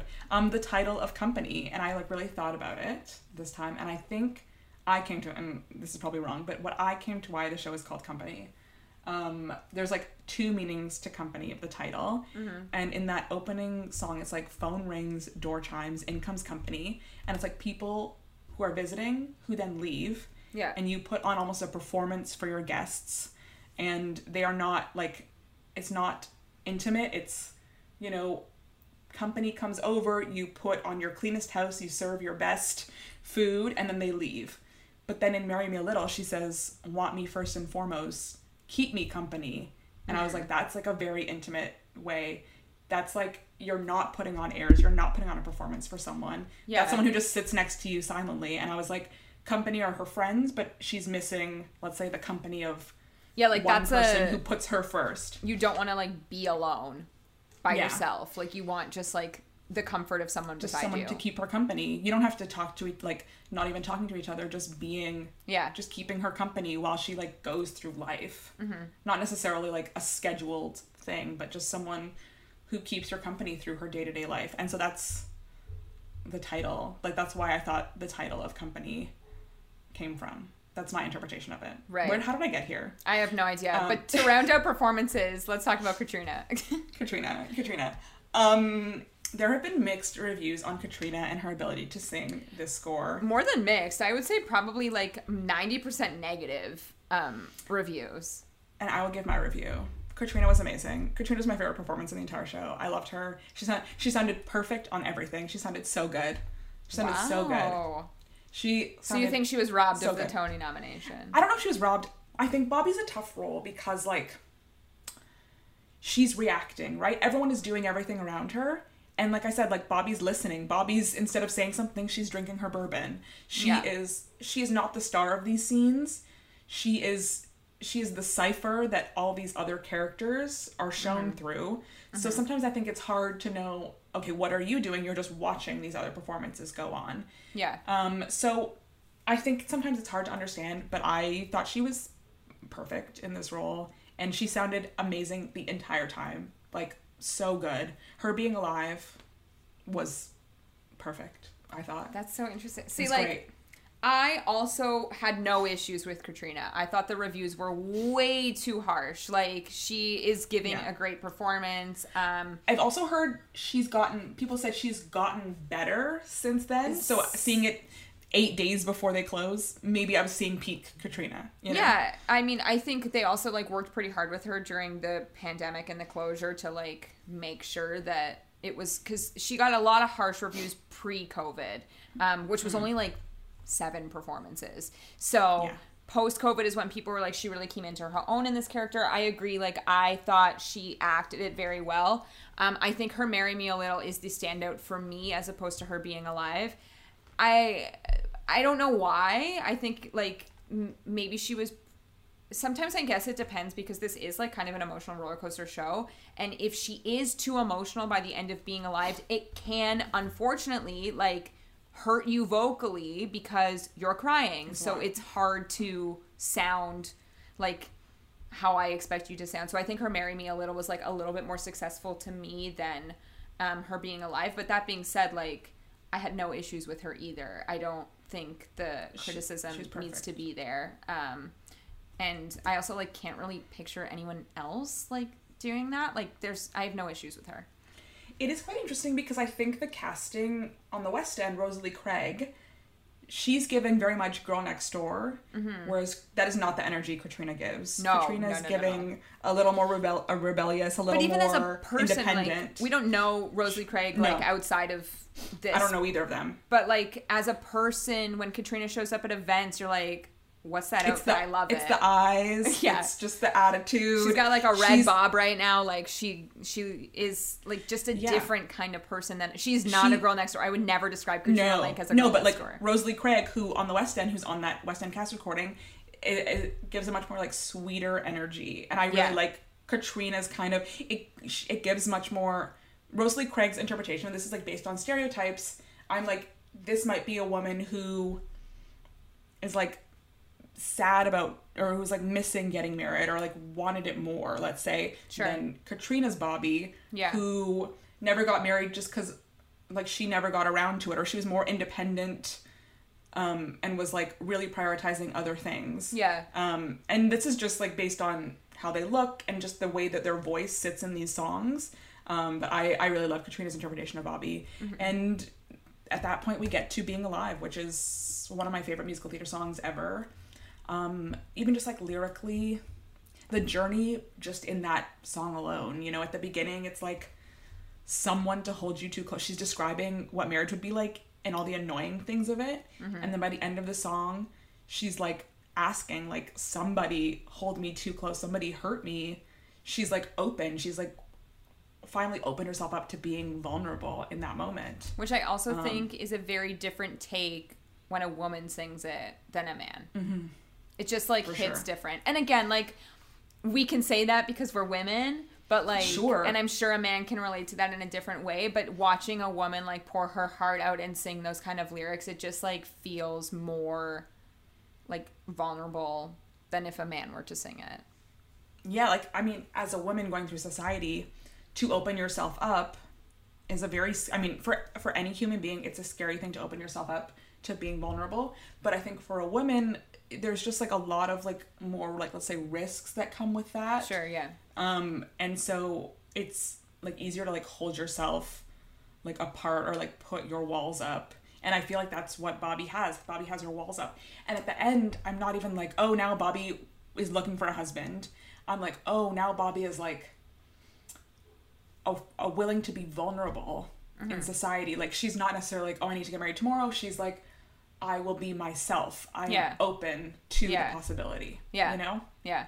so obviously, this before seeing it was one of my favorite shows, and going to New York, you know, once it announced it was closing, I was like, I have to go. I have to see it with ideally with this cast, and something that I love about it is that it is a 50 year old show and that you can see it in so many different ways and so many different people's interpretations. And watching that PBS documentary, I can't remember who said it, but they said the text gives the blueprint, but every builder will build the house in a different way. Mm-hmm. So that text and those songs are always there, but every person or every director or actor is going to look at that blueprint and create something completely different out of it Right. and it can be interpreted in so many different ways and still be true to that source material. And I also love, you know, this show premiered on Broadway in 1970 and yet it still felt so fresh. It's still because it's about humanity. You know, that's will always be true. 50 years from now, it'll still probably feel fresh because it's just about human beings like interacting with other people. And it's also I think so successful in that it's not successful but also successful because I think it's impossible not to bring your own experiences to because there's always because there's so many different characters there's always a character for you to relate to whether it's like me being like a young woman who's like not married like single um, relating to Bobby or let's say my mom like relating to like Jennifer Simard's character um, or you know thinking wow sorry grateful that really like feels true to how I think about marriage as well, Yeah. or just any one of these relationship dynamics. Um, I think you know it because it speaks to like the human experience and humanity. It will always be relevant. Right. Did you have like zero issues with this entire production? Um, the staging of another hundred people, I think Other than that, that's very minor. I really didn't. I really didn't because this show I know and I love, and so they were just doing the show. You know what I mean? Yeah, yeah. And I like I felt it was so so successful. I don't have issues with the like characterization of anyone Hmm. or anything or the performances really. Mm-hmm. Oh, there's another thing actually. I thought the ensemble was so random because they were so underused. they don't show up until another hundred people in Act One. Right, They when might they're be like doing- wearing the subway outfits, right? Yeah, they might be doing stuff, moving stuff backstage, but you don't see them until another hundred people, and they only show up in three or four songs. They're there in the like, club scene for ladies who They're love they're, in the, they're absolutely there in the club scene. They're absolutely there in the club scene, and they're used in um, Tick-Tock a little bit. Um, No, I agree with you. It's a weird. I, like, I I don't think they were necessary. I don't think you needed them. I think cut them, cut the ensemble, cut that budget, fire those people. No, we we Not don't fire those people. fire people. Well, but they're um, but aren't they all the swings anyway? Yeah, they're the swings anyway. So but they're then, always like, there. Do you need another swing to then swing on to cover them when I they don't know. That's go a great on to cover- question. Um, yeah, I just felt it was kind of odd. I was like, you're really underused. I don't think this like ensemble is necessary. I think they could do the 14 person cast, the five couples, Bobby and the three boyfriends, and call it a day. I don't it, think yeah. they needed that ensemble.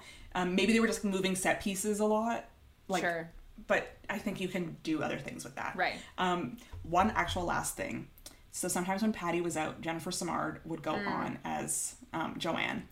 And after seeing the show, I would have been so depressed to see pa- Jennifer Simard as pa- as Joanne. Not because Oh, because you wouldn't have. she wouldn't have been Jen great, Simard because then I would have missed her. as Sarah. Yeah. I would have missed her as Sarah, and that would have been absolutely devastating. Because she's so funny. She's so funny. I'm sure other people are funny in that, but I would have been devastated to miss her as Sarah. So in a perfect been world, you like to see it twice and see both versions. Yeah. Yeah. Absolutely, absolutely. She's Okay. so funny. So Are I you guess rating it? Yeah, I'm scared for your reaction to my rating. That's like everyone can. This is the other thing. Like we rate, but like everyone can have their own opinions on things. You know, everyone everyone can have their own um thoughts. Yeah. Okay. Um, my rating is five out of five silver thirty five balloons. Wow. We didn't even talk about the balloons, but I love the balloons. The balloons are iconic. The giant one? Yeah. The tiny ones. Yeah, they're great. Um, it's been a it's been a big part of the like marketing campaign them. since day one. Yeah. Yeah.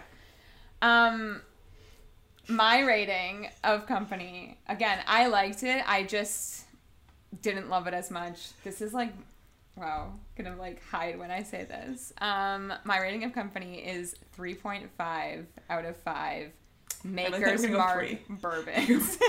The tiny one. Only the tiny one. Only the tiny one. The tiny one. I just like I also think and this is like not a good thing or a bad thing, but you have such a heavy emotional like Sure. connection to this show that The no baggage. matter what, you were gonna love it. Doesn't matter. It's possible. Unless it was like actually unless it's horrible, which it's there, not. There is a possibility that like my mom was like after I watched it, she was like, "What did you think?" And I was like, "Oh, I love it." And she's like, "Oh, good," you know, because like yeah. like like it was announced it opened on the West End in 2018. yeah. Um, so it was so so long ago to be like thinking about this show. Yeah. Um, so yeah, it's crazy. Yeah. I I do think like there was a chance you would, but like with this cast there's no way that you could have No, and I also it. knew quite a bit about it going in. Like I hadn't Yeah. seen it, but I had I knew what the visuals were like. I knew the cast. Like it wasn't Yeah. like nothing was like a complete shock to me on stage, Mm-hmm. um, except for Claybourne Elder disappearing from the bed. I was like, "Where'd you go?" Wow, we didn't even talk about the most iconic, which like doesn't happen every night, so it's irrelevant. But like Claybourne Elder was once thrown up on inside of the box in the opening number of Company, and I will never unsee that. I actually did not think of it. I actually did not think of it. I was I was in it. I was having um, the time of my life. I did, but I think about it now. I was after the show. I was like, It was the only thing I could think about when I was was watching the opening number. As soon as The he opened the the door to enter. got thrown up. On. yeah, because he doesn't enter the box until the end of the number, right? No, so, like he's so outside the when box. when he came in and he was outside the box, I'm like, wait, is this where it happened? And then when he opened the door, I was like, oh my god.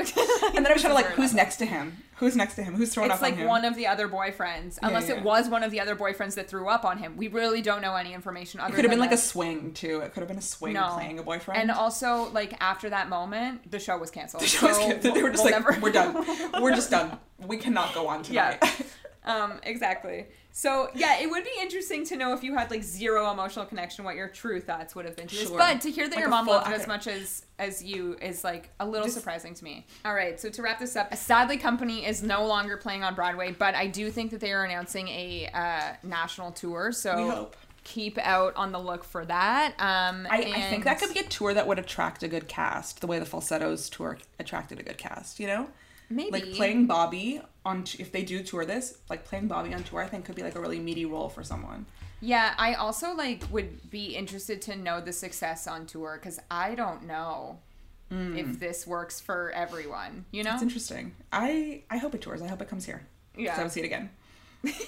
Um, Every day. and we will not get into our thoughts on A Strange Loop in this episode because we will be doing a full A Strange Loop episode later this year, so look out for that. But before we end this episode, it is now time for our obsession of the week.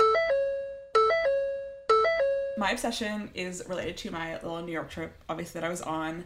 Um, Sunday, the day we were flying back, my parents were at the play that goes wrong. We started at 2, but I was seeing a strange loop. I started at 3. So I sent them off to their show, and I was like, I'm to go hang out somewhere for an hour. And I went to hang out at the drama bookshop. I'm so And- sad. I tried to do this when I was in between shows at MJ and Six, but there was like not enough time for me to get there. we like we weren't going to and then i was sunday was so hot I my just like, I parents were air. fine my parents who are like almost 60 60 years old were absolutely fine and i was dying i was like i was like oh it's my delicate constitution i was dying um, so i was like well, I, we need air conditioning so we went to the drama bookshop sent them off to their show and i was just kind of like sitting at the bar area by the window on my phone and my ears perk up because behind me I hear someone talking about The Devil Wears Prada, having seen a performance of it already, and I turn around and, I And, was like, and back in New York so soon because those performances when you were there was only like It was only, day like, two or day week. three. Yeah. And I turned around I was like, Hi, sorry, I'm eavesdropping, but are you talking about the Devil Wears Prada musical? and they're like, and I, they were like, Oh my god, yes, join in. And so it was three other people. They were also all strangers. They did not know each other, talking about the Wears Prada musical. And I joined in and um, we were all talking about what we were seeing that weekend. One of them was like, "So we're all seeing a matinee this afternoon," and we all like shared about what matinee we were seeing and Yeah. what we'd seen that weekend. I was talking about, you know, I was like the day yesterday I saw Between the Lines, and one of them had been at the exact same performance as me, so we were talking about that show. Um, and we were just one of them was saying Cursed Child, and we were talking about that, and it was just so, like such a wonderful conversation. I do not know these people's names. I I will never see them again. But my obsession this week is the drama bookshop for creating a space for theater lovers, theater people who can go and build connections with other theater lovers, um, and kind of have these spontaneous conversations with each other um, about shows and about things that they're passionate about and things that we love. And one of the other um, people there was also going to Strange Loop at the 3 p.m. and we were talking about like the rush line or whatever. Comparing where we sat, and he was sitting in the front row, and I was sitting in the back of the He's like, "I'll wave at you," and we're like across the theater. oh my god, that's so cute. So it was like it was truly, truly a wonderful like forty five minute conversation. And then there was also so there were four of us kind of having this conversation, and then also like a random mad man uh man dad from Texas who was also jumping in every five seconds. He was going to the MJ matinee and he'd Yeah. seen Otis the night before with his son. Um, yeah, they'd seen well, they'd seen Into the Woods. They'd seen one of them was going to see the Kite Runner that afternoon. Oh wow. Um, yeah, we're just talking about everything that we had seen and we're seeing, and I was like, you know, bragging about what we've been able to see. I was like, well, I'm from Toronto, and I so I have the pre-Broadway of & Juliet, so like you know, giving the tea on pre-Broadways and what we expect to happen with tours and everything, and it was just a really wonderful conversation. I love that. I also think that like, and I don't know why I have this feeling, but like this feels just like a New York thing because literally the exact same thing happened to me in the intermission of MJ. I sat beside mm-hmm. these two people that had also bought like, I mean, I won the lottery, but they bought like very last minute rush, and all we did for twenty minutes was talk about like what shows we love, and we do this all the time, but like to mm-hmm. hear other people's opinions of what they've seen. We also talked about & Juliet because they had seen it on the West End. It was just like I don't know. I love we've had we've had experiences like this too, like in the rush line at the stage door. Like it's just mm-hmm. such a like Whenever theater people get know. together, they're they're just excited. one and we're we're crazy, and two that's absolutely it's just true. like you're always trying to like one up. You're like, well, I've seen this. Well, I know I've it's a seen hundred, a hundred percent. You're like, oh, you've seen that one time. I've seen it five times. Like that's what it is. It's those kind of conversations. But I wouldn't like have it any other way. No, so, it's great. Um, Yeah. I've done this at the ballet in Toronto, you know, talking to the person next to you, especially when you go to a show by yourself or when you're by yourself. Yeah. You know, striking up a conversation with the person next to you is like a great way to like pass your intermission time. Yeah, and it Um, also so- always starts when it's something that like you're both equally excited about or like losing your mind over. So like it's always it's For always sure. great. Um, next For time I'm, sure. in New, I'm in New York, I would love to go to. The, and it's to the it's really shop. nice in there. I mean, it's brand new, so really beautifully designed. Um, David Korins did the like beautiful book Yeah, like installation. Um, I think it's bigger than the previous drama bookshop, so there's Mm-hmm. more selection. Um, and obviously, you can get lots of things with Lynn's face on them. Yeah, So- his like T Rico collection is just lots of stuff. And you know what? If it's making the drama bookshop money to be able to continue to support itself, absolutely buy everything with Lynn's face on it. We're I was looking for for, it. I was looking for something good to bring you back, Tara, but I was like, I just can't bring anything back with Lynn's face on it. Sorry. I did buy Shara once for her birthday the little like baby Lin Manuel Miranda pin. Amazing. And They had I and like thinking about it now, we're like, what if someone saw that and be like, oh, that's who is that? And then you'd be like, it's Lin Manuel It's Miranda as a Lin-Manuel baby. so yeah, random. there's like nothing like specific that They they um, have even like um a, a slate. Is it from Tick Tick Boom or In the Heights or something? Oh, really fun. They have like props from musicals and like books and like lyrics. There's a there's a, the Tony Award. The Drama Bookshop received the special Tony Award in the shelves there that you can look at. It's a really cool space. Oh wow. Um, my obsession obsession this this week is like related to your New York trip, but this was like on accident. I mean, not on accident. This came out a while ago, but and it was like, wow, perfect time to do this. Um, Josh Henry on TikTok has been putting out these like mashups of pop songs with like Into the Woods music. And I saw this like a while ago. I'm pretty sure like I went to like it, but it was already liked because you definitely saw it type thing. And then I rediscovered it because like Theater's Life post on Twitter being like, drop the album, like we need the album. So I do. My obsession this week is the uh, Josh Henry, Gavin Creel um, mashup of Stay With Me, Sam Smith, and then Stay With Me from Into Wow. the Woods.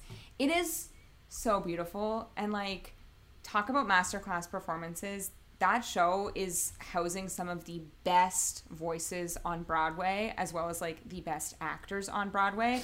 But like vocally, no one is better than the people that are on stage. Don't you know what's out there in the world? No.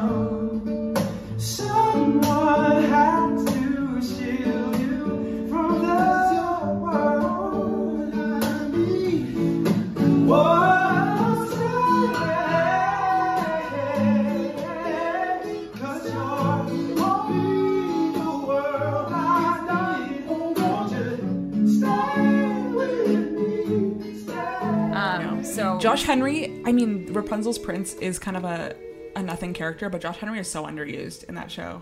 But, but like I imagine everybody is like almost underused in that show. In some I don't think like. Phillipa Soo is not, Gavin Creel is not. I mean, some of the characters are bigger and some of them are smaller, but the way that they cast every single person as a star What about like that Julia Lester? no, she's perfectly used. She's she's used a lot. No, Josh Henry and Rapunzel really don't have very much to do. Oh, interesting. Um, which they never really do, but because it's Josh Henry, I'm like, I just would like to hear Josh The sing everything. stylings of Josh. I want to hear him sing every I single know song. that Who voice. who is used perfectly? Kennedy Kanagawa playing Milky White, the star of Into the Woods. We knew before I'm not even knew. joking. I'm not even joking. We knew The though. funniest we knew part- as soon, No. as soon as it came out at City Center, like encores. We, We knew. knew, and Yeah. then seeing it, I'm like, we didn't- yeah, you this didn't guy. know. He's so it's so An funny. icon, It's so good. yeah. Milky Um, White. Okay. And then also uh, on TikTok, just as like the second like collab, he did one with Julia Lester, um, which was I Know Things Now slash You Gotta Be like Des'ree. That one is also really really good. Mm. Wow. I But I like now. I don't know, Josh Henry and, and Gavin Creel singing together, like release release the mashup album. I would download it. They are doing an Into the Woods cast um, recording, so whenever Yes. that comes out, I, will I can't wait. I'm waiting for it to come out so I can listen to it along along with it and like follow along with my book. It's actually in the other one. It's in Look I Made a Hat, not finishing the hat. Oh. But I want to like wait for that to come out so I can follow along with the lyrics. Yeah, Um, and like read all the notes and the intro and everything. that's fun. Um, so that is our very very long episode um, discussing company. Um, I'm sure a company will come up like again when we do a year in review and discuss performances. but until then, um, yeah, like I said on our last episode, we have a lot of like exciting things coming up, including an interview that we are so super This is a tease. What a tease. Um, I'm not telling you who it's No, no, no, with, no. and it's also not coming out for like a couple weeks. Actually, it might be the next episode. You'll never know. Um, until it until it actually comes out. But this is something we're like really, really, really excited about. So. To listen to that interview as well as all of our other episodes, you can subscribe to our podcast wherever you listen to podcasts. We would really appreciate it if you left us a rating and a review on Apple Podcasts. And you can also watch us on YouTube. And don't forget to subscribe. And you can follow us on Twitter and Instagram at Off to BOA Podcast. That's the number two. And leave us a comment if you made it to the end of this episode. if you made it through an hour And you aren't our mothers. and you aren't our mothers. Yeah. I, I I know mom is a supporter, but if you're if you don't know us personally, please leave a comment. Yeah. I want to know. Yeah. Okay? and um, we will see you guys next time. Bye.